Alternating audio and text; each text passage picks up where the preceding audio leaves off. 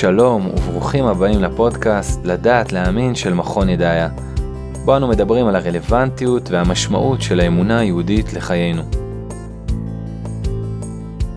באם נבקש מהישראלי הממוצע שיתאר לנו כיצד נראו הציונים הראשונים, בוודאי הוא היה מתאר משהו שדומה לדמות המיתולוגית של החלוץ רוליק, חבוש בכובע טמבל, חקלאי אמיץ ושרירי, כשהוא לא מתאמן עם הפלמ"ח הוא מקים יישובים במסגרת חומה ומגדל, הוא כמובן חילוני וכנראה גם סוציאליסט. הציוני הראשון עלה לארץ כדי לברוח מהאנטישמיות והפרעות במזרח אירופה שהוא מנת חלקו בתור נער ועל מנת לממש את זכות ההגדרה העצמית של העם היהודי, שהרי מאז סוף המאה ה-19 התברר שזוהי זכותו של כל עם ועם. אלא שבשנים האחרונות יש היסטוריונים החולקים על התיאור הזה במקצת. הם מוסיפים פרק שההיסטוריוגרפיה הציונית, במודע או שלא במודע, הדחיקה קצת הצידה. פרק שנהיה פופולרי לדבר עליו בעיקר במוסדות החינוך של הציונות הדתית. אני מדבר על עלייתם של תלמידי הגאון מווילנה לארץ, עלייה שהחלה עוד בשנת 1808. מה הייתה האידיאולוגיה המשיחית של הגאון מווילנה? איך זה קשור למושגים כמו משיח בן יוסף וגאולה בדרך הטבע? האם תלמידי הגאון הם אלו שבכלל ראויים לתואר הציונים הראשונים? ומדוע הסוגיה הזאת היא כל כך שנויה במחלוקת בקרב היסטוריונים שונים? אז על מנת לעסוק בשאלות האלו ועוד, נמצא איתי היום דוקטור אריה מורגנשטרן, היסטוריון של תולדות היישוב היהודי בארץ ישראל בעת החדשה, כתב כעשרה ספרים בנושא ועוד מאמרים רבים בבימות מכובדות. מי שקורא את ספריו מתרשם שהוא הפך כל אבן בארכיונים שונים ברחבי העולם כדי להבין טוב יותר את היישוב הישן. אנחנו גם נפגשים היום לכבוד צאת ספרו החדש, משיח בן יוסף ובניין ירושלים מחוץ לחומות, מיסטיקה ריבלינית ומציאות היסטורית שיצא השנה. אז אה, שלום לך אריה. שלום וברכה. תודה רבה אה, שאתה אה, כאן מארח אותי בביתך. אז אולי באמת לפני שנצלול ללב הסוגיה, הייתי רוצה לשאול אותך, מה משך אותך להתחיל ולהתעסק דווקא בתקופה הזאת שאתה חוקר כבר כל כך הרבה שנים? מה שקרה הוא מקרה, או נס, או משהו שתרצה, עניין השגחה אולי. אני חזרתי בשנת 1975 משליחות בארצות הברית, הייתי מנהל המחלקה לתרבות תורנית בגולה בארצות הברית, וחזרתי וביקשתי לחזור וללמוד ולעשות את תואר הדוקטור שלי בהיסטוריה. אני למדתי עד אז כבר, גמרתי BA בסוציולוגיה, במדעי המדינה, MA ביהדות זמננו, ורציתי אה, להמשיך במחקר. המחקר האחרון שלי היה בכלל בתולדות השואה. אני כתבתי מאמר חשוב על בסיס מקורות ראשוניים על ועד ההצלה של הסוכנות היהודית בארץ ישראל בשנים 1942-1945 וחשבתי לחזור לנושא. כשחזרתי מהשליחות בארצות הברית ירדתי מהאולימפוס האמריקאי והגעתי חזרה למשרד שלי כמפקח על הוראת ההיסטוריה, ישבתי על השולחן הקטן, אמרתי לא, צריך לעשות משהו יותר גדול. ירדתי לספרייה הלאומית, התחלתי לדבר עם אנשים, ואז סיפרו לי שלארץ ישראל, או יותר נכון לירושלים, ליד יצחק בן צבי, הגיע ארכיון שאין כמותו ולא ידוע עליו על קיומו, שהוא ארכיון של חברה שנקראה ארגון הפקידים והמרכלים באמסטרדם, שהוקם ב-1809, לא היה ידוע על קיומו של הארכיון הזה, הוא התגלה באמסטרדם לאחר השואה, מצאו אותו 16, 15 כרכים בעצם ארוזים בתוך ארגז שנזרק לאחד הגשרים באמסטרדם כדי להציל אותו. בתוכו היו העתקי מכתבים של אלפי מכתבים מהשנה 1809 עד 1870 ויותר שעוסקים בתולדות היישוב היהודי בארץ ישראל וזה היה משהו מדהים. עיינתי ביד יצחק בן צבי בכמה כרכים וראיתי שהחומר שם הוא מדהים.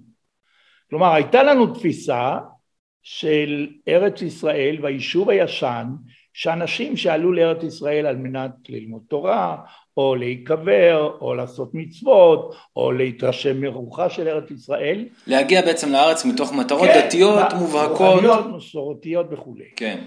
ואני קורא במכתבים האלה, שמדובר כאן בקבוצות משיחיות. קבוצה אחת ירושלמית, שרוצה להיכנס לירושלים למרות שהאסלאם אוסר על יהודים לבנות בתי כנסת אוסר על יהודים לקנות רכוש דלא ניידי, בתים וקרקעות, הם מנסים להתגבר על האיסורים של האסלאם, יוצאים למאבק באמצעות קונסולים ושגרירים של מעצמות המערב בקושטא, דבר שלא ידענו על קיומו בכלל, והם מנסים לשנות את המצב בארץ ישראל. חלק מהם עוסקים בנושא אחר.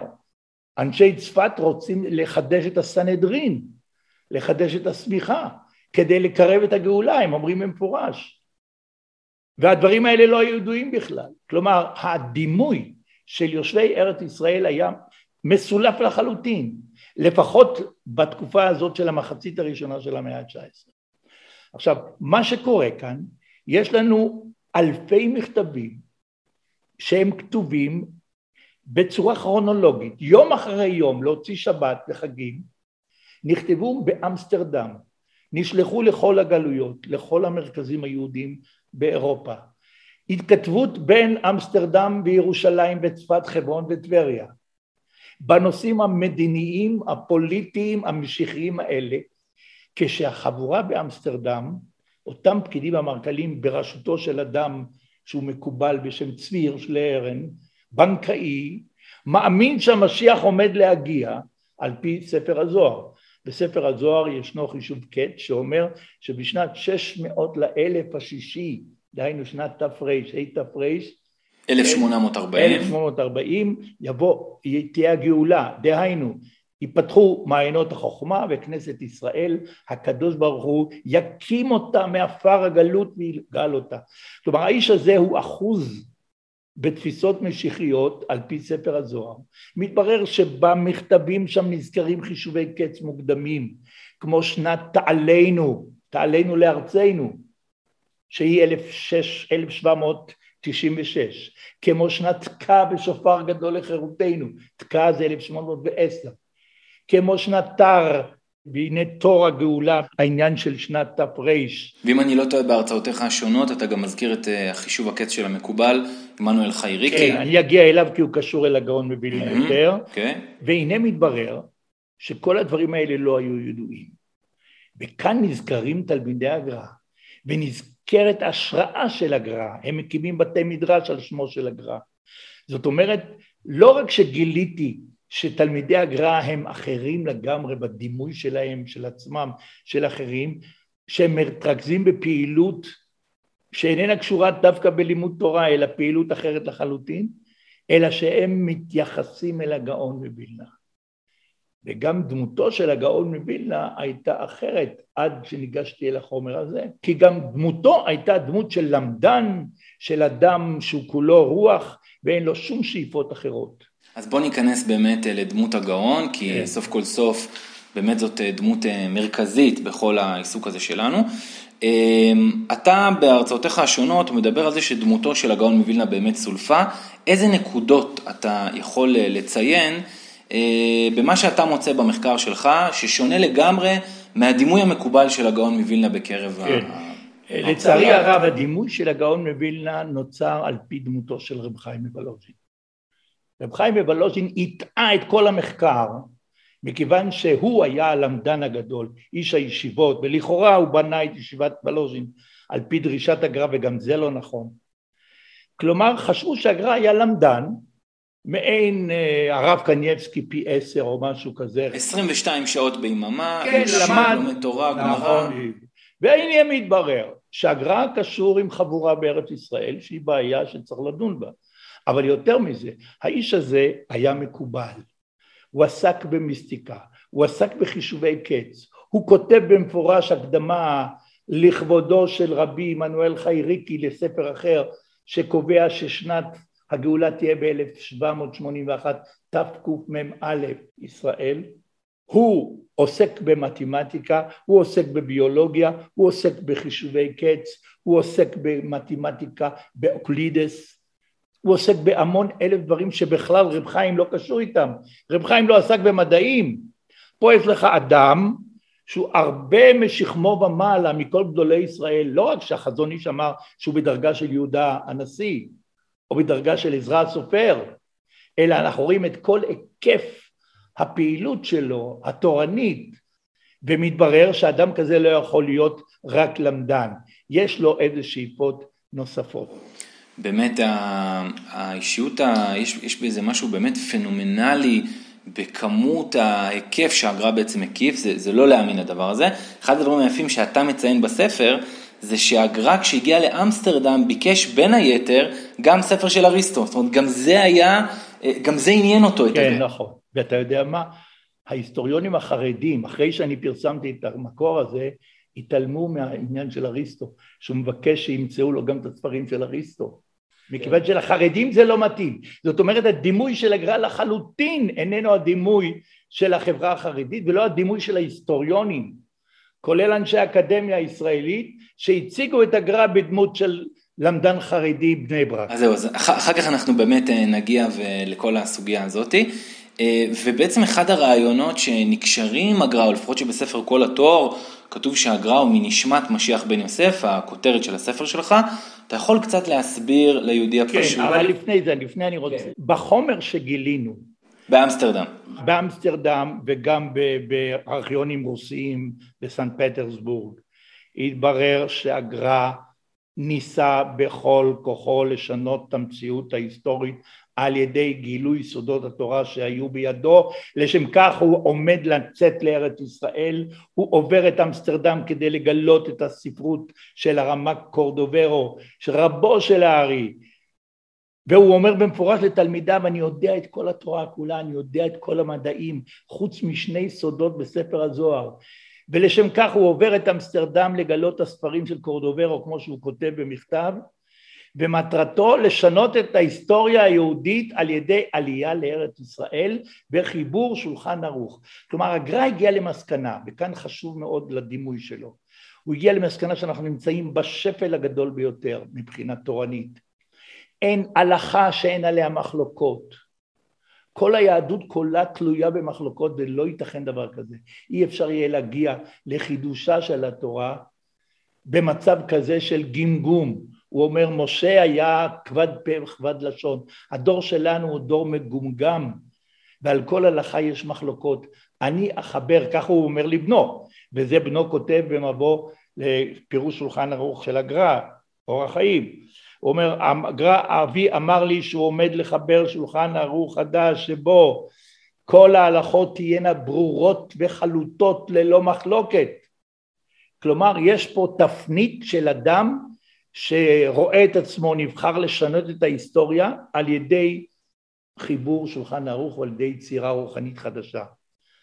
אבל הוא לא הגיע לזה, הוא לא מצא את הכתבים באמסטרדם של קורדוברו והוא נאלץ לחזור לווילנה. יותר מזה גם הוא הרגיש שלא הייתה לו רשות מן השמיים. כך הוא אומר, עכשיו הבן שואל אותו למה, אז הוא אומר אין לי רשות מן השמיים. זאת אומרת שלא הגיע עוד הזמן, אבל בפוטנציה הוא היה מסוגל לשנות את ההיסטוריה והוא בנוי לשנות את ההיסטוריה כי הוא היה הדמות הכריזמטית והמקובלת ביותר בעולם התורה בתקופה הזאת. עכשיו אתה שואל איך הגענו למשיח בן יוסף. הגר"א, אם אנחנו יורדים לכתבים שלו, אז יש הרבה כתבים שהם יכולים להיות פרשנות מקובלת על הרבה חכמי ישראל, כשארץ ישראל במרכז. זה ברור שארץ ישראל במרכז. אבל מכיוון שמדובר באדם שהוא מקובל, אז צריך להבין כאן איך אנחנו מגיעים לעניין של משיח בן יוסף. משיח בן יוסף, אני קודם כל רוצה להסביר מה זה. משיח בן יוסף הוא משיח של התחלתא דגאולה, המשיח הראשון. הוא המשיח שמבצר את החומר לקראת הגאולה הרוחנית. אחריו יבוא משיח בן דוד מן השמיים. כלומר, משיח בן יוסף הוא משיח בדרך הטבע. גאולה בדרך הטבע על ידי מציאות שאנחנו משנים את המציאות האנושית. כמו שהרמב"ם אומר, אין בין ימות העולם הזה וימות המשיח, אלא שעבוד בלבד.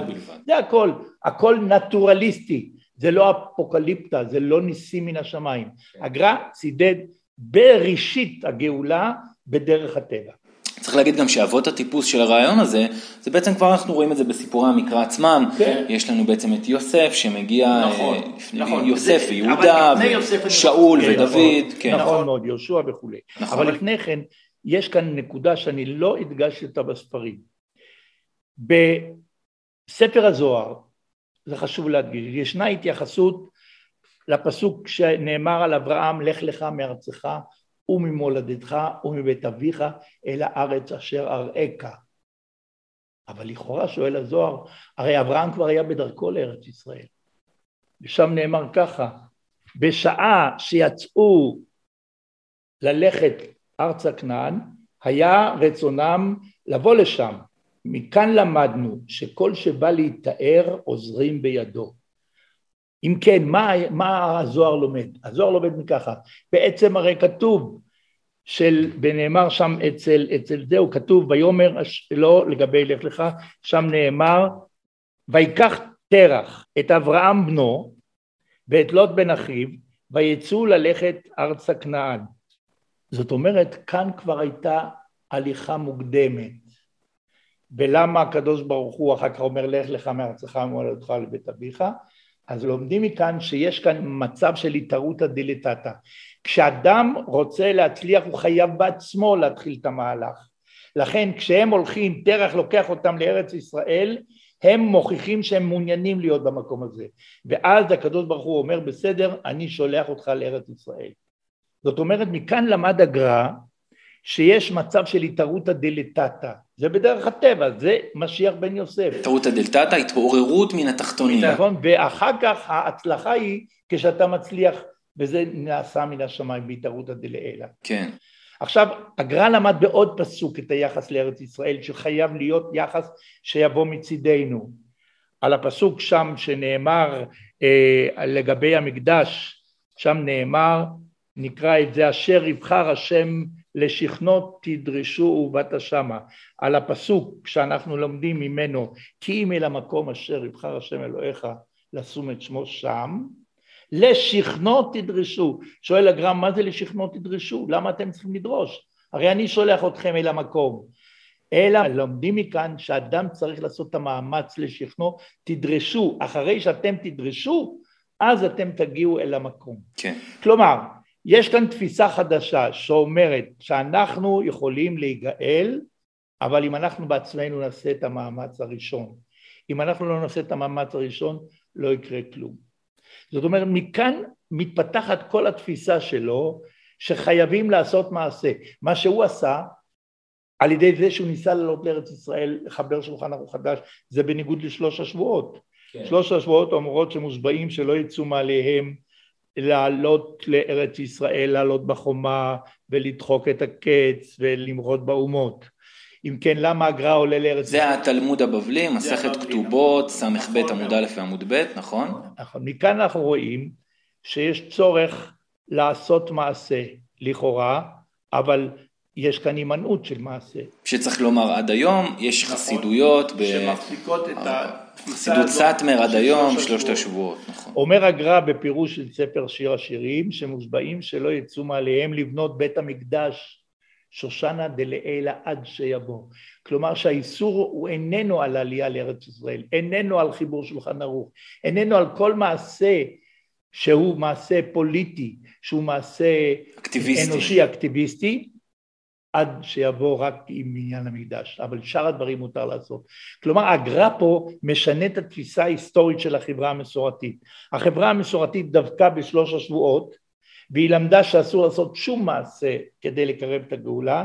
בא הגאון מווילנה ואמר על ידי דוגמה אישית שלו, ופעמיים הוא עלה לארץ ישראל, לא רק פעם אחת, אני עולה לארץ ישראל כדי לשנות את ההיסטוריה, כדי לחבר שולחן ערוך, כדי לגלות את סודות התורה אבל כמובן לא הייתה לו רשות מן השמיים. כן, ואז לכן הוא לא השלים את העלייה. כשהוא מגיע חזרה לווילנה, כשהוא חוזר מאמסטרדם ולא עולה לארץ, הוא מעביר לתלמידיו את המסגרת הזאת של התערותא דלתתא, גאולה בדרך הטבע, אנחנו חייבים להתחיל בזה, ואנחנו הפעם הולכים על משהו אחר לגמרי, על עלייה לארץ ישראל, על תחילת קיבוץ גלויות, על תחילת יישוב ארץ ישראל.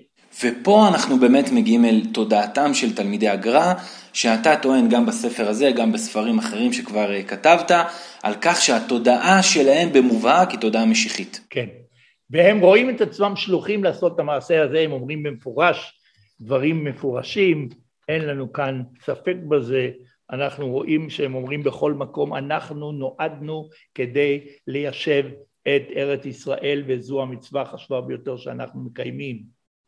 אלא שהייתה ביניהם מחלוקת אם עושים את זה בירושלים או בצפת.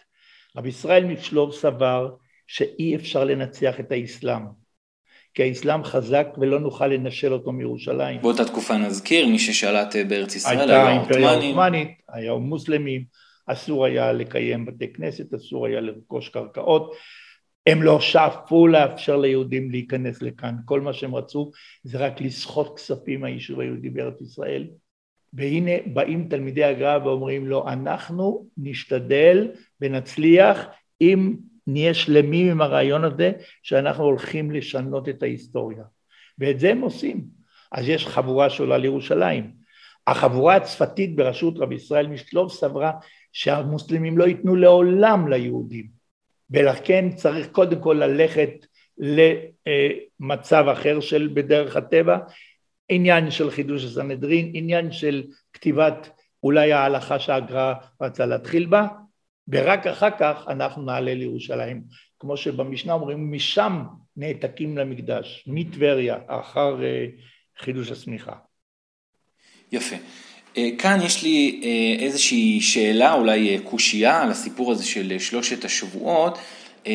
יש הרצאה ששמעתי של פרופסור עמנואל אדקס, אנחנו נדבר עליו בהמשך, אחד מברי הפלוגתא הגדולים, שהוא בעצם אומר שיש מקור אצל רבי ישראל משקלוב, שרואים שמה שבעצם לא נדחה הסיפור של שלושת השבועות, אלא רואים שהוא, תופסים בעצם את עלייתם של הפרושים לירושלים כבעצם עלייה כזאת שלא עולה בחומה. התשובה היא פשוטה. רבי ישראל משלוב מנסה למצוא היתר לעובדה ההיסטורית שהם עשו שהם עלו. אז הוא אומר שגם מותר שאין איסור, אבל ליחידים... זה הולך גם עם הגמרא. זה הולך...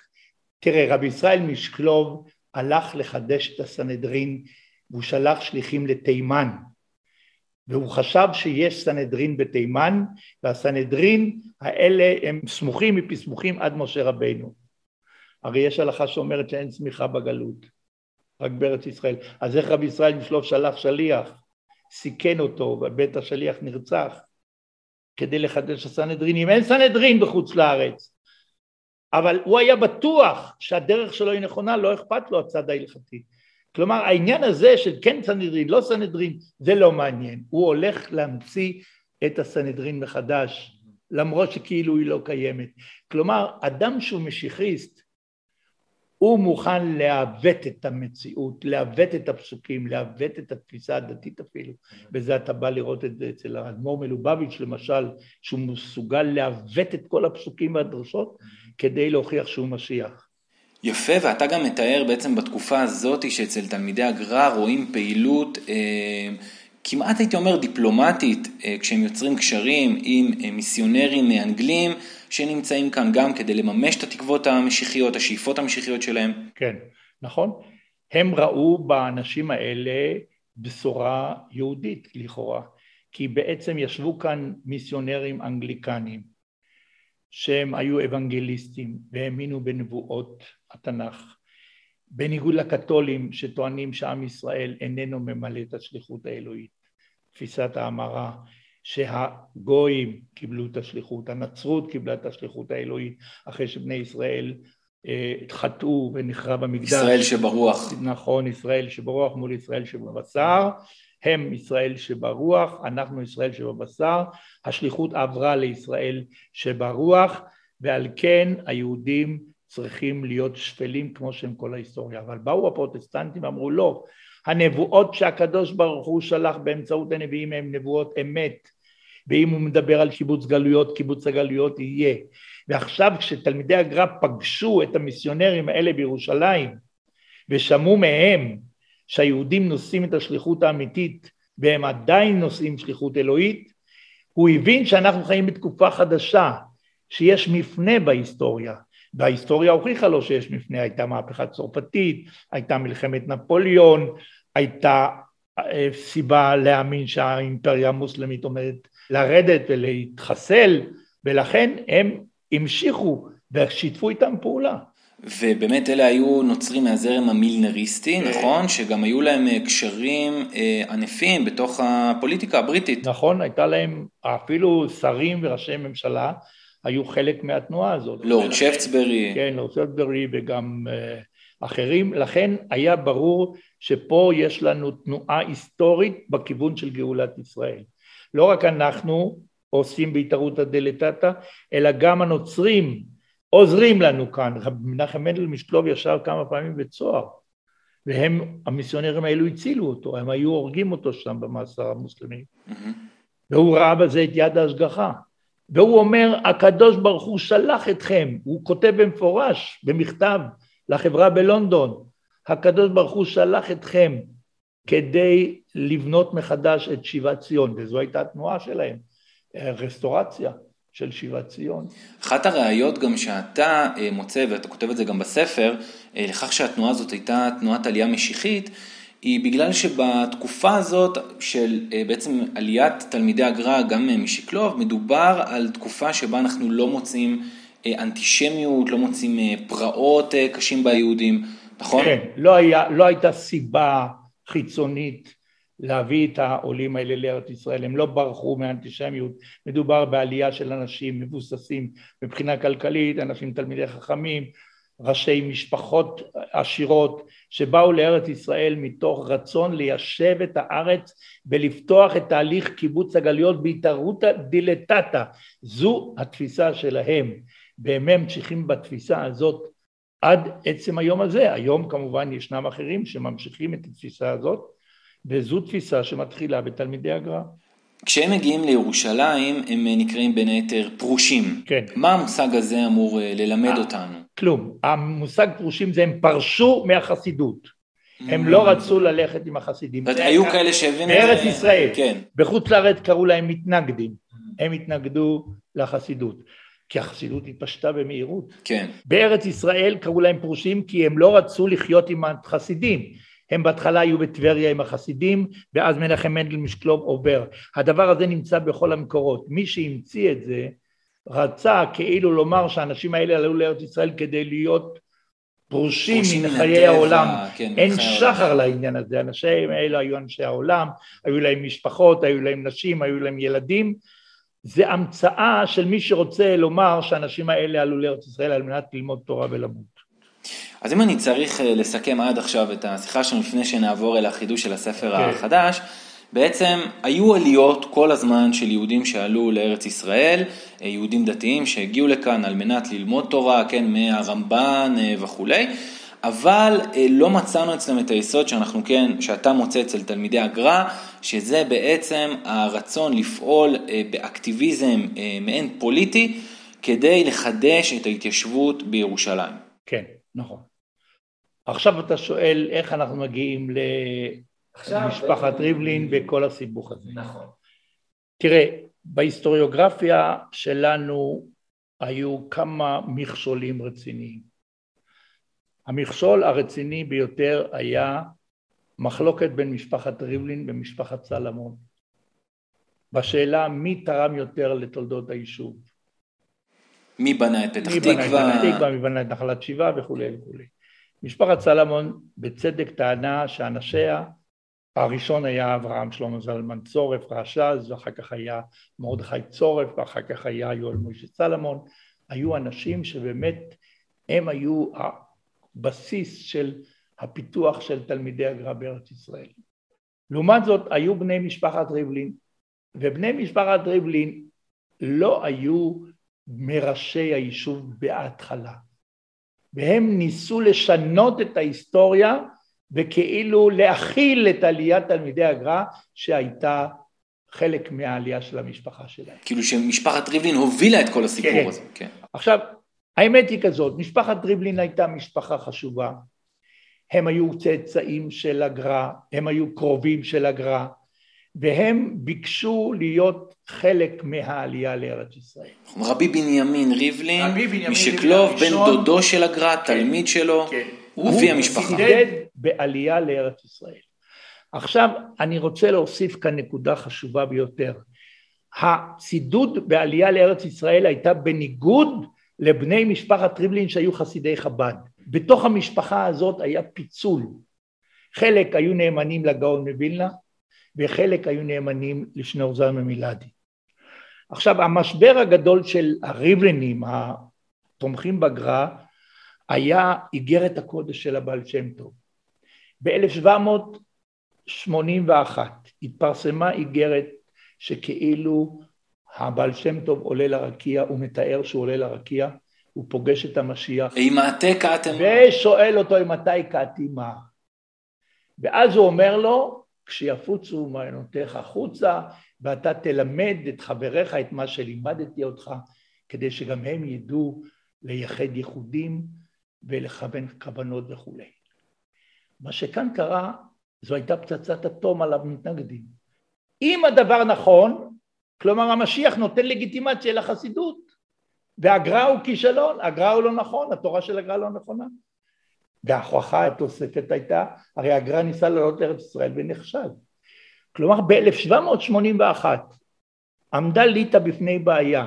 מצד אחד הגר"א חזר מדרכו לארץ ישראל ולא הצליח לקרב את הגאולה בדרך שהוא חשב. מצד שני הבעל שם טוב עלה לשמיים והמשיח נותן לו לגיטימציה, אומר לו קדימה. כשיפוצו מעיינותיך החוצה אנחנו ניגאל. זאת אומרת אתם צודקים בדרך שלכם. ואז במשבר בתוך משפחת ריבלין רבי בנימין טען לא, אנחנו לא עושים חרם נגד החסידים כי איגרת הקודש הולידה את החרם השני נגד החסידים. כלומר המתנגדים טענו איך זה ייתכן דבר כזה שהאדם הזה שאמרו עליו שהוא היה רועה צאן והתבוסס ביערות באוקראינה הוא עולה לשמיים מדבר עם המשיח כשהגר"א לא מצליח לעשות מעשה כזה ולא נותנים לו מן השמיים לך לא נותנים ולא אומרים קדימה אור ירוק תלמד אותם את מה שאני לימדתי אותך. זאת אומרת החסידות ניצחה. הם אמרו לא. אז היו כאלה שאמרו נחרים והחרימו. 1781 בעקבות איגרת הקודש יש החרמה שנייה של החסידים. ושקלוב בנימין ריבלין אומר לא אנחנו צריכים לעלות לארץ ישראל. אבל הוא לא היה היחידי. היו עוד אנשים שאמרו לעלות לארץ ישראל כתשובה לחסידות. כי הדרך שלנו זה לא יפוצו מעיינותיך החוצה בגולה כל הסיסמה של חב"ד היא הישענות על הגולה. הגולה היא הדרך לגאולה הגולה היא אימננטית. הקדוש ברוך הוא אומר לאברהם ידוע תדע כי גר יהיה זרעך בארץ לא להם. כבר אברהם אבינו ידע שהוא יהיה גר בחוץ לארץ. והמטרה שלנו אומרים חב"ד זה להפיץ את דעת השם בעולם ולכן אנחנו צריכים להיות בכל מקום בגולה. הגר"א, חב"ד היא נגד עלייה לארץ זה בעצם המקום העמוק, התיאולוגי העמוק של השליחות, של השליחים. כן. והשליחים שנמצאים, מה, מה הם עושים חמשת אלפים שליחים היום? הם בעצם מבססים בכל מקום בעולם את דעת השם בעולם, הם מעלים את הניצוצות בדרך של קבלה כאילו, הם מפיצים את החסידות, הם מפיצים את שמו של השם, והקדוש ברוך הוא רוצה שעם ישראל יהיה בגולה. זו התפיסה של חב"ד. באו כאן אנשי הגאון מווילנה, מרוטים וחבוטים אחרי האיגרת הזאת, ואומרים לא, אנחנו עולים לארץ ישראל. וכאן מתחילה המחלוקת הגדולה בין הגאון מווילנה וחסידי חב"ד. הגאון מווילנה לא רצה לקבל את פני שניאור זלמן מילדי, לא רצה לראות אותו אפילו. פעמיים הוא ניסה להיקבל, לא רצה לדבר איתו. כי כנראה, ואני כאן אומר את זה במפורש, הגר"א הבין שהתורה של חב"ד היא תורה של גולה, של הנצחת הגולה. צדקה עשה הקדוש ברוך הוא עם בני ישראל שפיזרם בין האומות. נכון שהחסידות הזאת מתבססת על מקורות, אומנם מדרשיים, יפוצו מעיינותיך, הכוונה נהיה בגולה. Mm. זאת אומרת, המחלוקת בין הגאון לבין חסידות חב"ד הייתה על הדרך לגאולה. הם אמרו הדרך לגאולה זה הפצת היהדות, הפצת המעיינות, פתיחת מוסדות חב"ד בכל מקום, והגולה. בין גאולה לגאולה זה א', גולה וגאולה זה אותן נוטיות. זאת אומרת, אלוהים בגולה זה הגאולה. הגאולה תהיה בגולה. אין גאולה ללא גלות, זו התפיסה של חב"ד. זאת הפעם הראשונה שאני שומע בעצם קשר בין חב"ד לבין משהו שמזכיר בכלל את הרש"ר הירש, אה, כיוונים נכון, כאלה. נכון. כלומר, יש כאן משהו, לא רק את הרש"ר הירש, את הרפורמה. כן, הרמן כהן, כן. זו לדעתי. אני לא פיתחתי את זה בספר כאן כן. במפורש יותר מדי, אם כי בנספחים אני כותב את זה, שכל המחלוקת נוצרה בעקבות 1781 איגרת הקודש, והם המציאו את חזון ארץ הקודש, כלומר חלום ארץ הקודש, במקום איגרת הקודש, חלום ארץ הקודש. כן. כלומר ארץ ישראל מופיעה אצל תלמידי הגר"א, אצלם עניין איגרת הקודש של הפצת התורה בגלות. זה, יש לנו עשרות מאמרים. עד היום, כשאתה שואל איך הרבי מלובביץ' הגיע לעניין המשיחי, אז הוא אומר למשל שעל בניין המקדש, בונה מקדש במקומו, אומר הרמב"ם, מה זה במקומו? שיהיה בדיוק במקום שלו, כפי שהיה במזבח וכולי וכולי. אומר הרבי מלובביץ', במקומו זה ברוקלין. במקום אחד בונה, המשיח בונה את המקדש במקומו. 70-70, 770 זה בית המקדש, והוא יגיע לארץ ישראל יותר מאוחר. כלומר, ההבדל העצום הזה הוא הבדל חשוב מאוד, ותלמידי הגר"א בהתחלה נאבקים על העניין של ארץ ישראל, בניגוד לחסידי חב"ד שנשארים בגולה. אז אנחנו בעצם עזבנו את משפחת ריבלין כשהיינו בצומת של... כן. אוקיי. בתוך המשפחה יש מחלוקת. המחלוקת הזאת הייתה גם מחלוקת עם תלמידי הגר"א. תלמידי הגר"א האמיתיים שהתכוננו לעלות לארץ ישראל לא רצו לשתף פעולה עם משפחת ריבלין בגלל הקשר שלהם לחב"ד. רבי הלל ריבלין שבסופו של דבר יהפכו אותו למחבר כל התור זה שקר. הוא היה נגד עלייה לארץ ישראל בנוסח חב"ד, הוא היה חב"דניק. עכשיו מה קורה? בארץ ישראל פורצת מחלוקת בין ירושלים וצפת, בין המנחם מנדל משקלוב ורבי ישראל משקלוב. הלשנות, חורבנות, מגפות, חורבן הגליל, משיח לא בא בשנת 1840. פרשייה מרתקת לא פחות, שגם אותה אתה מתאר, האכזבה המשיחית הייתה כל כך גדולה, עד כדי כך ששני תלמידים התנצרו. וירדו מן הארץ גם, הרבה ירדו מן הארץ. עכשיו, בווילנה, שהיה בינה עימות עם שקלוב, זה לא היה, אני כאן לא יכול להיכנס להרחיב יותר מדי, בווילנה חושבים מה עושים, כדי להציל את היישוב היהודי בארץ ישראל. ואז הם מחליטים שמשה ריבלין, נכד של בנימין ריבלין, שהיה אדם כריזמטי, מנהיג משכמו ומעלה, ייסע לארץ ישראל וינסה להשכין שלום בארץ. הוא עולה לארץ ומצליח, הוא עולה ב-1841, תר"א, מצליח בתוך חמש שנים לעשות סדר, להשכין שלום בין המפלגות, לשלם את החובות, להסתדר עם החסידים, הוא הסדיר את כל העניין של ארץ ישראל, רואים בו משיח. רואים בו משיח, וזה גם בגימטריות, וזה גם בחלומות, משיח.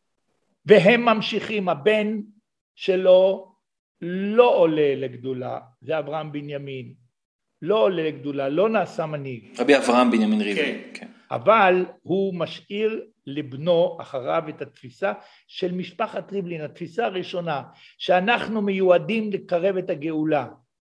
יש כאן כבר איזו תפיסה של שושלת, שושלת אה, קדושה כזאת. כן, בנימין, הלל, משה, אברהם בנימין, יושר ריבלין, אנחנו מביאים את הגאולה, האחריות עלינו. כלומר נוצר מצב שבניגוד למשבר שהיה קיים, משפחת ריבלין בעצם מצילה את המצב על ידי שהיא מחדשת את הרעיון המשיחי בשליחות אישית. כלומר הייתה זה האתוס של המשפחה. נכון. הייתה אכזבה בקרב העולים, בקרב צאצאי העולים, הם ראו שהמשיח לא בא, והמחלוקות, וצפת נחרבה בגליל, ובירושלים לא, אין התקדמות בשום תחום, ולכן הם היו מיואשים. חלק ירד מהארץ, שניים, שלושה, שלושים ושישה עמדו להתנצר. היה מצב קטסטרופלי, אבל משפחת ריבלין בתפיסה של האתוס שלה, של השליחות המשיחית, בעקבות המשבר עוד עם חב"ד, מאז הם זוכרים את העניין, הם בשיטה של שושלת, כמו אצל החסידות, הם באים ומצילים את היישוב. ואז מה קורה? עכשיו, מה שקורה, שאותו יושר ריבלין, שהוא נכדו של משה ריבלין, יש לו תפיסה שהוא חייב להיות משיח בן יוסף. משיח בן יוסף זה אדם שבדורו מבצע פעולות שמקרבות את הגאולה בדרך החומר, על ידי יישוב ארץ ישראל, על ידי בניין ירושלים, על ידי הרחבת גבולות ירושלים. והוא עושה מאמצים והוא מצליח. כאן ישנה פרשה ארוכה שאני הבאתי חומרים חדשים על יושר ריבלין, שהוא היה מעורב בבתי מחסה, הוא מתחתן עם בת למשפחה הולנדית, הוא נעשה קרוב של הפקידים המרכליים מאמסטרדם, הוא מקבל מינוי של נאמן הפקידים המרכליים, מעבירים דרכו סכומי כסף אדירים ליישוב היהודי לארץ ישראל, הוא מרגיש שהוא נבחר. שוב, יוסף, יוסף, שמו יוסף, יוסף זה ציון בגימטריה, כאן המשחק של הגימטריות אצלנו חשוב מאוד. כן. אה, קומי, קומי זה גם 156, הגימטריה, קומי זה האקטיביזם. והוא, יש עשרות גימטריות גאוניות על המשפחה כולה, שמחזקת את האתוס של משפחת ריבלין, שאנחנו מיועדים לגאולה. משה רבינו זה משה, משה זה, זה ראיה מאמנה, אני כאן לא אכנס לכל הפרטים, כן. יש לנו כאן רשימה ארוכה של גימטריות שמשכנעות את האנשים האלה שהם מיועדים לגאולה. עכשיו, בשלב מסוים, בשלב מסוים מצב היישוב הוא על הפנים, כלומר מלחמת קרים 1853 עד 1856, היישוב נמצא כמעט על סף הכחדה, רעב, ילדים יהודים נמכרים למוסלמים, לערבים, כדי להציל אותם ממוות. ואז בדיוק המהפך קורה, זה בשנת עת לחננה. אתה תקום תרחם ציון, עת עת לחננה כי במועד. כן. כלומר הפסוק הזה כאילו מבחינתם הוא החישוב הקץ. אתה תקום תרחם ציון, כי עת לחננה כי בא מועד. עת לחננה זה 1853. זה שנת תרי"ג, זה השנה שבה חל המהפך בתוך המלחמה של מלחמת קרים, כשמונטיפיורי בא לארץ ומביא לארץ פירמן לבניין החורבה ומביא פירמן שמותר לו לרכוש קרקעות לבניין מחוץ לחומות ירושלים. זו הפעם הראשונה בהיסטוריה של היהדות תחת האסלאם שמאפשרים ליהודים לבנות בית כנסת ומאפשרים ליהודים לרכוש קרקעות. למה זה קרה? כי טורקיה התחייבה לאנגליה. אנגליה הצילה את טורקיה במלחמת קרים. והסולטן החליט להיענות לבקשות לתת ליהודים בארץ ישראל רישיונות להקמת בתי כנסת ורישיונות לרכישת קרקעות ונכסי דנונאידי. וכאן רואה יושר ריבלין הצעיר, הוא מבין שהעת לחננה, כפי שהוא כותב בשירים שהוא מחבר, היא השנה הזאת שבה חל המהפך, ויש ליהודים אפשרות להתפתח בארץ ישראל. כלומר שיבת ציון נהפכה לאופציה ריאלית. עד עכשיו שיבת ציון לא הייתה אופציה ריאלית, כי אי אפשר היה להתאסף פה, לקבץ גלויות במצב של משבר בארץ ישראל, משבר שאתה לא יכול לקנות קרקעות, אתה לא יכול להקים בתי כנסת. ומי רבי יושר ריבלין? מי רבי יושר ריבלין? עכשיו הוא רואה אפשרות. ואז בעקבות מגפה שפורצת ב-1866, חבורה שעומדת תחת השפעתו מחליטה לקנות את הקרקעות של נחלת שבעה. הוא לא מצטרף בהתחלה, אלא יותר מאוחר, בהתחלה הוא חושש להצטרף, כי הפקידים המרכלים מתנגדים לבניין, הרבנים בירושלים מתנגדים לבניין מחוץ לחומות, הם בכלל מתנגדים לבניין, הם רוצים רק לקיים את הנפשות, והוא עדיין נאלץ להיכנע להם, אבל ברגע מסוים, כאשר מתחילים בירושלים לדבר על ירידה, כשיש פרסומים נגד עלייה לארץ ישראל, הוא מחליט לנטוש את המעמד הקודם שלו ולדבוק בייעוד המשיחי, והוא מצטרף לחבורה שרוכשת את הקרקע, הוא השביעי, וכך מתחילה בעצם בנייתה של ירושלים. הרחבת גבולות ירושלים. אז הרחבת גבולות ירושלים קורית אה, הרבה בזכות לרבי יושר ריבלין. כן, משום שהוא בטוח. יש אדם נוסף פה, זה יואל מוישה סלמן. כן. הוא גם בתמונה, כן. אבל הוא אין לו את הרעיון המשיחי, הוא לא רואה את עצמו אחראי מבחינה משיחית, כן. אחראי מבחינת הדורות של עם ישראל לקדם את בניין ירושלים, אבל יושר ריבלין כן רואה את זה. ואחר כך הוא בונה את השכונות בהמשך לתפיסה הזאת שלו. כשאנחנו מתקדמים במשפחת ריבלין, דמות מאוד חשובה שכולם עוסקים בה במחקר, וגם אתה בין היתר, זה רבי שלמה זלמן ריבלין החזן. החזן. עכשיו החזן לקח ושיקר בכמה דברים. הוא בנה את ההיסטוריה של המשפחה על פי החומרים שהוא מצא בספרים שכתב יושר ריבלין ובתפיסות הקבליות שאחר כך עשו מהם את ספר כל התור. ספר כל התור מבוסס על תפיסות משיחיות שהיו בקרב תלמידי הגר"א ובקרב בני משפחת ריבלין. עכשיו מכיוון שהחזן רצה להוכיח שהמשפחה שלו עשתה יותר מכולם הוא גם פרסם את הספרים האלה, שני הספרים, כל התור שהוא איגד את כל התפיסות המשיחיות ואת ספר השירים של אביו. אבל ספר השירים של אביו הוא אותנטי, אני הוכחתי את זה, זה ברור שרק אביו יכול היה לחבר את הספר הזה, על בסיס התפיסות המשיחיות שבכל התור, שזה יושה, אבל הוא רצה כאילו להוכיח שמשפחת ריבלין יותר חשובה ממשפחת סלמון. אז מה הוא עשה? לא רק שהוא איגד את הספרות הקבלית שנקראת כל התור, הוא גם ייחס אותה לרבי הלל ריבלין, כדי ליצור את הרצף הזה מבנימין, הלל, משה, אברהם בנימין ויושב. זאת אומרת, הוא חשב שאף אחד לא ידע לתפוס אותו בשקר הזה. איפה נכנס כאן הספר חזון ציון? חזון ציון הוא ספר שמבוסס על כל התור ועל הפזמונים ועל המסורת של משפחת ריבלין. יש שם הרבה שקרים, חזון ציון זה גם ספר של רבי שלמה זלמן ריבלין, נכון, שהוא בעצם כותב זה ספר... זה פולמוס נגד משפחת סלמון. כדי להיות חזק יותר בפולמוס, הוא מוסיף דברים שלא היו ולא נבראו. כמו הגוורדיה וכל מיני שטויות ש... שאנשים נתפסו אליהם. כן, שחזון ציון בעצם הייתה איזושהי תנועה עכשיו, פרוטו-ציונית שפעלה. נכון, עכשיו חזון כן. ציון לא הייתה תנועה, ספק אם הייתה תנועה כזאת, אבל יושר ריבלין מזכיר את התנועה הזאת, את חזון ציון, משום שאביו סיפר לו את זה. עכשיו אביו, אברהם בנימין, הוא דמות מאוד מסתורית. לא הייתי נכנס כאן לדון עליו, צריך לראות את המקורות. הוא אדם בעייתי. בעייתי במובן הזה שהוא אחרי מות אביו בשנת 1846, הוא ביקש לרשת את מקומו על בסיס האתוס של משפחת ריבלין. והוא כנראה בנה את הסיפור של חזון ציון, אנחנו היינו האנשים הראשונים, אנחנו העלינו תלמידי הגר"א, כלומר הוא ניסה ליצור דמות חדשה כאילו של ההיסטוריה אה, של ארץ ישראל, של היישוב היהודי. זאת אומרת הוא ניסה לשנות את ההיסטוריה בזה שהוא קבע שהיה ארגון חזון ציון ומשפחת ריבלין הנהיגה את העלייה והם עלו לארץ ישראל והם היו וכולי וכולי, מה שזה לא היה. הם עלו רק ב-1832, רק ב-1841 הם מתחילים להנהיג את היישוב, אבל הם כבר באים בתוכם עם איזו תפיסה של אתוס משפחתי של שליחות, נבחרת, כן. משפחה נבחרת.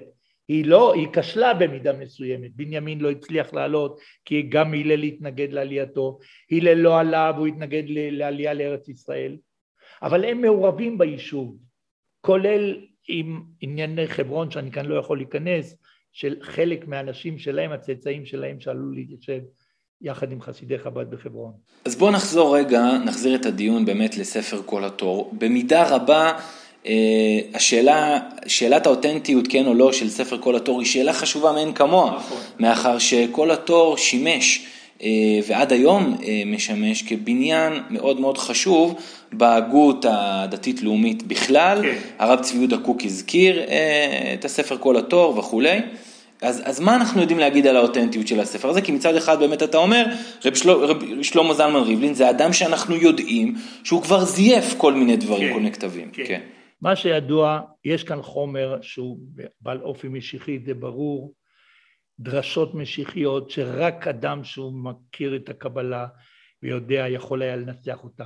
אתה כותב בספר רק אדם גאון ברור, היה יכול לחבר ברור, ספר כזה. זה ספר גאוני, שאינני יודע, אולי אחד או שניים, אולי חמישה חיברו אותו, כאן אי אפשר לדעת, כי זה קובץ של דרשות משיחיות. זה לא היה חיבור ידוע. למשל, הבנים של שלמה זלמן ריבלין, החזן, כתבו פעם על רבי הלל ולא מזכירים את הספר כל התור בכלל. כלומר, עד שנה מסוימת לא, לא הזכירו שהוא מחבר כל התור. בכלל הספר היה לא כל כך ידוע במשך לא, הרבה מאוד שנים. לא היה ספר כזה. כן. לא היה ספר, היו דרשות שאנשים החזיקו דפים בודדים. והחומר הזה הגיע לידיו של החזן, כן? כדי שלא נתבלבל בשמות, החזן. והחזן ייחס אותם, את הדרשות האלו לרבי הלל. ברור שרבי הלל לא כתב את הספר, זה לא דרשות של רבי הלל, רבי הלל היה אדם שהתנגד לעליית אביו, שהתנגד לעלייה לארץ ישראל, שהוא כותב ב-1832, שהוא עלה עם כל המשפחה, עליתי לארץ ישראל בניגוד לרצוני כידוע לכל, זה ציטטה מהמכתב שלו, הוא כותב בעצמו את זה. כלומר, הוא לא זרם עם התפיסה המשפחתית, עם האתוס המשפחתי, אבל היה קשה להיפרד מהאתוס המשפחתי, הצאצאים, הנכדים, הנינים של רבי בנימין רצו להמשיך את האתוס הזה. וכנראה שרבי בנימין השאיר קרן כספית גדולה כדי לממן את העלייה של המשפחה של אנשי ריבלין. זה כמעט בטוח שהייתה קרן כזאת והם השתמשו בקרן הזאת. אבל הם עלו כ-40 איש ב-1832, כלומר היה כאן אתוס של המשפחה, אלא לא כל המשפחה צידדה. נחזור לכל התור.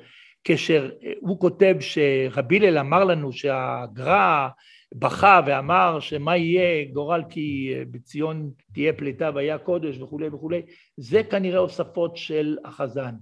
מה שצריך לעשות היום, שיבואו תלמידי חכמים שעוסקים בקבלה ומבינים, וינפו את התוספות ההיסטוריות מתוך הספר הזה, להפוך אותו לספר שהוא כולו קבלה בלי התייחסות כרונולוגית לאנשים מסוימים. כל מקום שכתוב רבי הלל אמר זה צריך למחוק, זה לא ייתכן, רבי הלל לא אמר את זה.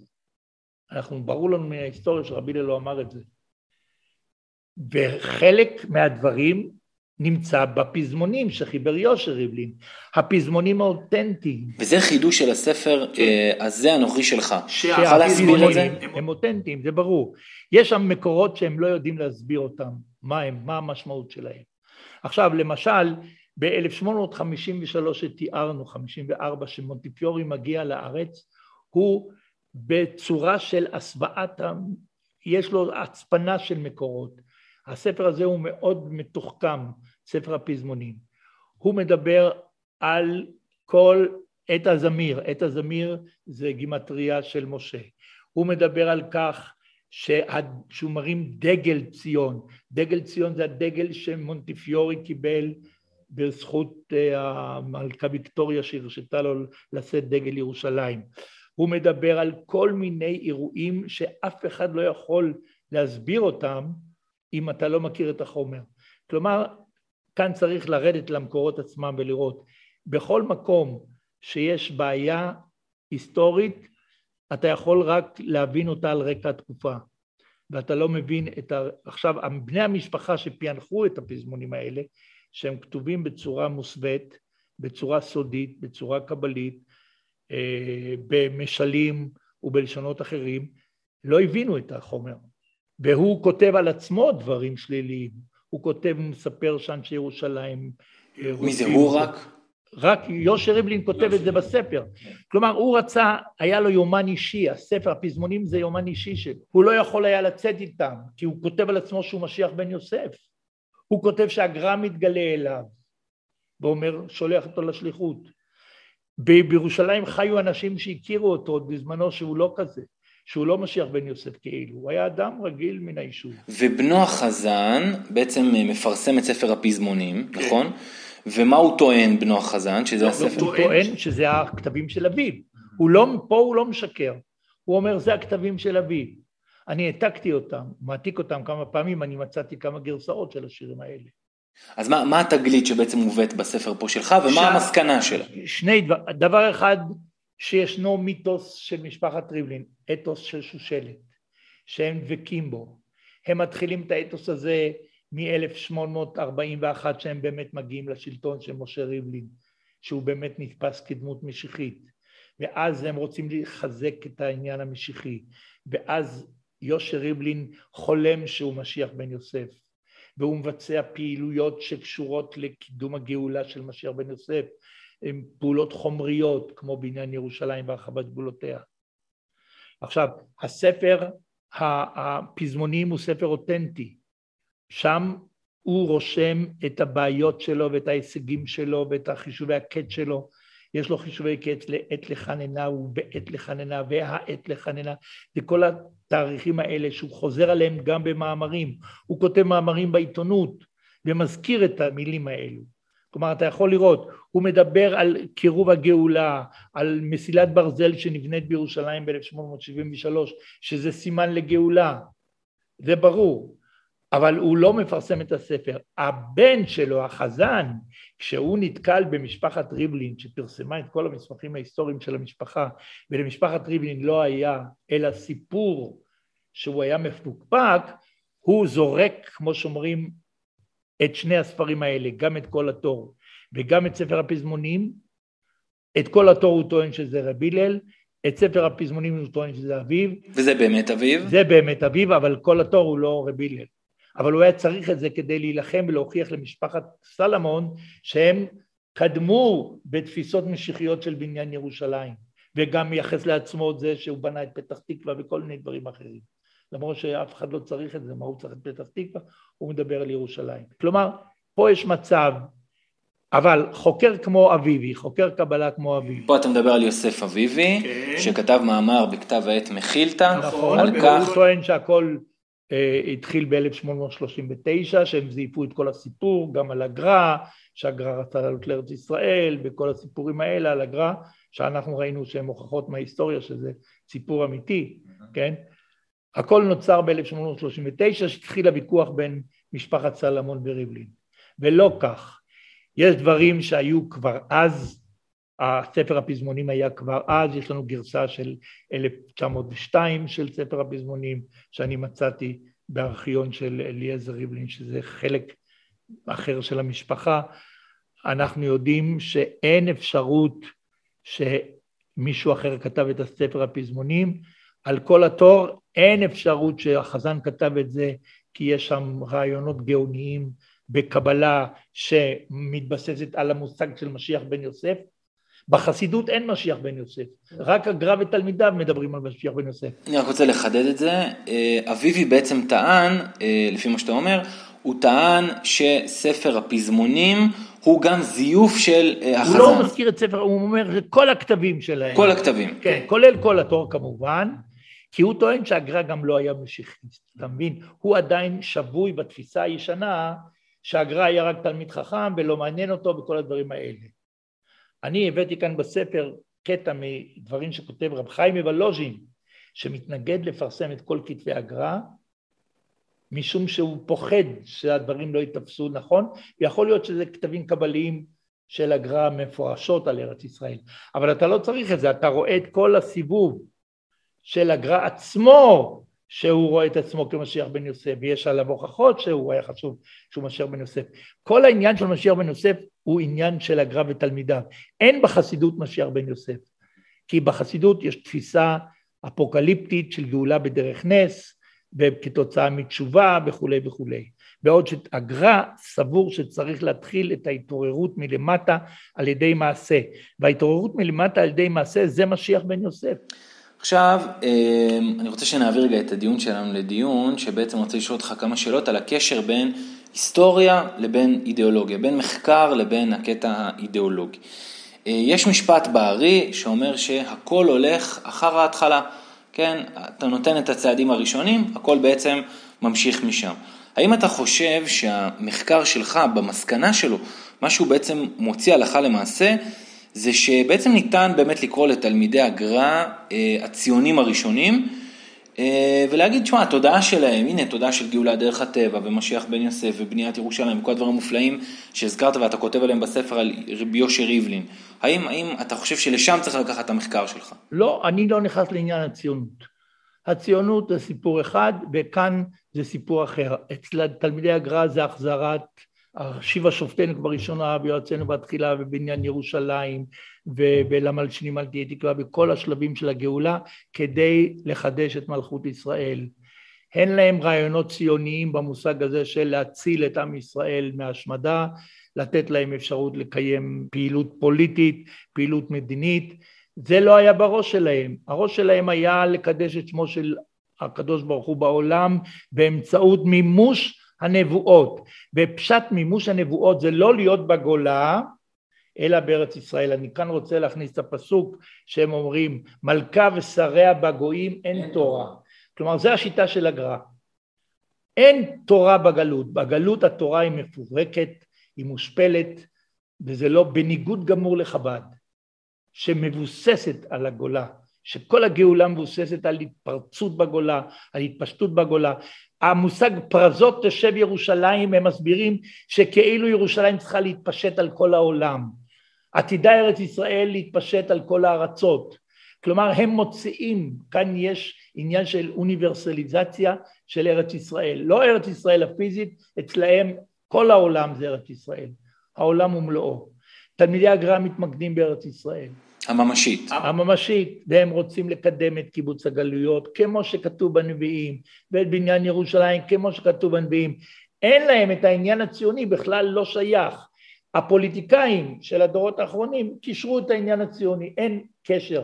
אולי החזן שלוימי זלמן רצה להגיד, גם אנחנו היינו ציונים, יכול להיות. מדוע לדעתך ההיסטוריוגרפיה הציונית אה, התעלמה מה, מהתקופה הזאת, מההגות, מהמחשבה, מהמחשבות שהיו בעצם ביסוד עלייתם של תלמידי הגר"א לירושלים? משום שהם חשבו שהמשיחיות נגמרה עם החסידות. ישנה תפיסה של שולם, של ניוטרליזציה של המשיחיות. אחרי שבתאי צבי, חסידות כבר לא מדברת על גאולה לאומית, היא מדברת על תפיסה אוניברסליסטית, על תפיסה אפוקליפטית שבסוף תהיה גאולה כשעם ישראל יגיע למיצוי, כשהקדוש ברוך הוא יהיה מפורסם בכל העולם, לעשות לו, הם קוראים לזה דירה בתחתונים, כלומר שהקדוש ברוך הוא רוצה שאנחנו נהיה בכל מקום כדי שהוא יהיה מיוצג בכל מקום עלי אדמות, כך תהיה הגאולה, בעוד שתלמידי הגר"א לא רוצים את זה, אבל הם לא תפסו את זה, הם חשבו שאין משיחיות, למה חלק מהאקדמיה לא מקבל? דרך אגב, במחקר של הקבלה התפיסה שלי מקובלת, כל חוקרי הקבלה מסכימים איתי, מי שלא מסכים זה היסטוריונים, וההיסטוריונים הם אין להם עניין במצב שהם טוענים שלא היה קיים, יש להם דעה מוקדמת שאין משיחיות לאחר השבתאות, גם בחסידות הם טענו אין משיחיות, ואותו אתקס הוא גם טוען שאין משיחיות בחסידות, הוא נגד... פה אתה מדבר על פרופסור עמנואל אתקס, כן. בר פלוגתא של הרעיונות כן, שלך. שאין משיחיות גם בחסידות, כי התפיסה של שולם הישנה, בינתיים גם אותה שינו, שיש נוטרליזציה של המשיחיות בחסידות, אנחנו הולכים לתפיסה אה, פלורליסטית, תפיסה אוניברסליסטית, לא לאומית, לא פרטיקולרית, ולכן הם לא יכולים להאמין שהגר"א היה המשיח, כי הגר"א היה סתם תלמיד חכם, ישב ולמד תורה 22 שעות ולא עניין אותו שום דבר חוץ מזה. אחד המקובלים שאתה מזכיר, ש... או חוקר הקבלה שאתה מזכיר כן. בספר שלך שמסכים איתך, אה, שוחט שכתב את הספר עולם שוחט, נסתר. כן, כן. לא, אה, שוחט אבל גם אה, יהודה ליבס וגם ביטי רועי, שהיא חוקרת חשובה, וגם אחרים, ולא כולם כתבו בינתיים על התקופה הזאת, כי הם עוסקים, כל אחד עוסק בתחום שלו. היום חב"ד, אבל זה ברור שאם רוצים למקד את חב"ד ולהבין אותה, מוכרחים להעמיד מולה, מול התפיסה שלהם את התפיסה של משיח בן יוסף, שהיא תפיסה של מלכה ושריה בגויים אין תורה. הם מנסים לבנות עולם תורה בחוץ לארץ, אנחנו אומרים ארץ ישראל. ההמשך זה הרב קוק כמובן ממשיך את התפיסה הזאת ואחר כך גוש אמונים. הם לא רוצים לייחס לגוש אמונים התעלות בעם גדול כמו הגר"א, זה גם אחת הסיבות. ההיסטוריונים, אה, אדקס, אה, ברטל ואחרים, לא רבים. מי שמצדד בהם זה בגלל אה, קשרים פוליטיים חברתיים שיש ביניהם, שהם מגינים עליהם, אבל הם לא רוצים לייחס להם תפיסות משיחיות, כי זה מחייב אותם אז לראות שבעצם גם הרב קוק ממשיך את התפיסה המשיחית של הגר"א וגם גוש אמונים ממשיך וזה מה שקוץ בעיניהם ההתיישבות ביהודה ושומרון אז אם כל התור אומר שצריך ליישב את ארץ ישראל זה לא מתאים כל כך לתפיסות הפוליטיות שלהם. הבנתי אותך. אחד הדברים המעניינים כשהכנתי בעצם את הפודקאסט הזה ראיתי דיון שהתקיים לפני מספר שנים בהנחייתו של קובי אריאלי הושיב מסביב לשולחן אחד אותך, את הרב החרדי ישראל אייכלר ואת פרופסור גדעון ביגר שייצג סביב השולחן כאילו את התפיסה של הציונות החילונית. אחד הדברים המעניינים שעלו שם בדיון היה נדמה שהוויכוח שלך עם הרב אייכלר היה נוקב יותר בדבר השאלה אם ביסוד עלייתם של תלמידי הגר"א, אם הייתה שם מטרה משיחית של גאולת הארץ אם לאו, אה, מאשר הוויכוח עם, אה, עם אה, בעצם הנציג של החילונ, החילונות. Okay. אוקיי. מה התגובות שאתה מקבל מרבנים חרדים ליטאים שנחשפים לספרות שלך, כי בעצם יש פה איזשהי סוג של פצצה, נכון. אתה, לתפיסת לא, עולמם. נכון, זה לא פשוט, הם מרגישים רע מאוד עם זה, מנסים להכחיש, כפי שעושה יוסי אביבי על בסיס הטענה שזה לא נזכר במפורט בשום מקום. החרדים, נוסח בני ברק, מתעלמים לחלוטין מהתפיסה הזאת. כלומר, אם זה הגר"א, אז זה מחייב אותם לשבת, ליישב את ארץ ישראל. ישנו גוף אחד היום, קדושת ציון, חבורה שנקראת קדושת ציון, נדמה לי, כן, והם עכשיו רוצים אפילו לקיים איזו התיישבות חדשה של חרדים בארץ ישראל. כלומר, אנשי בני ברק מתעלמים לחלוטין, נתת לך דוגמה קודמת שהם לא מזכירים את אריסטו, הם לא מזכירים את ארץ ישראל ולימודי חול, לא הגר"א הוא לא אותו אדם שאוקלידס היה בראש שלו בספר המשולשים בכל הדברים האלה. הם מנסים להתעלם בגלל הצרכים הפוליטיים שלהם שלא ילמדו לימודי ליבה וכל הדברים האלה. הם מתעלמים בעיקר מהצד הפוליטי שהגר"א היה משיחיסט וביקש ליישב את הארץ וזה מחייב אותם והם לא עשו את זה והם תמכו בשלוש השבועות וכל הדברים האלה. יש בעיה גדולה לאנשי העדה החרדית בני ברק, כן? טוב, כנראה שיש אנשים שהם אה, גדולים כל כך בהיסטוריה, שקבוצות שונות... שמשנים, אתה יודע שהיום אתה רואה דפוסים, מישהו הראה לי דברים של החתם סופר שהם בעד ארץ ישראל, בעד יישוב ארץ ישראל, שנמחקו ממהדורות חדשות של ספריו של החתם סופר. עד כדי כך, כאלה שינויים נעשים. אני הבאתי כאן בספר דוגמה של חישובי קט שעשה אחד אה, מייסד אה, חסידות סאטמר, שהנכד שלו מחק את החישובים האלה, כי זה לא התאים להם. מדהים, לא מזמן הייתה כתבה מרתקת במוסף השבת של מקור ראשון, באמת על אדמו"רים, שבהמשך השושלת הנכד כבר מחק את ה... כן? כל מיני התייחסויות שהיו להם לתנועה נכון, הציונית, נכון. מפורסמים אה, הדברים שלהם הבנים שמחה, נכון, שגם נכון. שם אנחנו מכירים את הסיפור של הזיוף של מה שעשה בכתב או הטיוח. כן. אה, טוב, בסדר גמור. דוקטור אריה מורגנשטרן, אני חייב להגיד לך תודה רבה רבה, היה מרתק. ויפוצו מעיינותיך החוצה. בנוסח חב"ד. בנוסח, בנוסח הגר"א. בנוסח הגר"א. תודה רבה רבה. תודה שהייתם איתנו בעוד פודקאסט של מכון ידעיה. חומרים נוספים ומגוונים תוכלו למצוא באתר שלנו לדעת להאמין ובערוץ היוטיוב של המכון.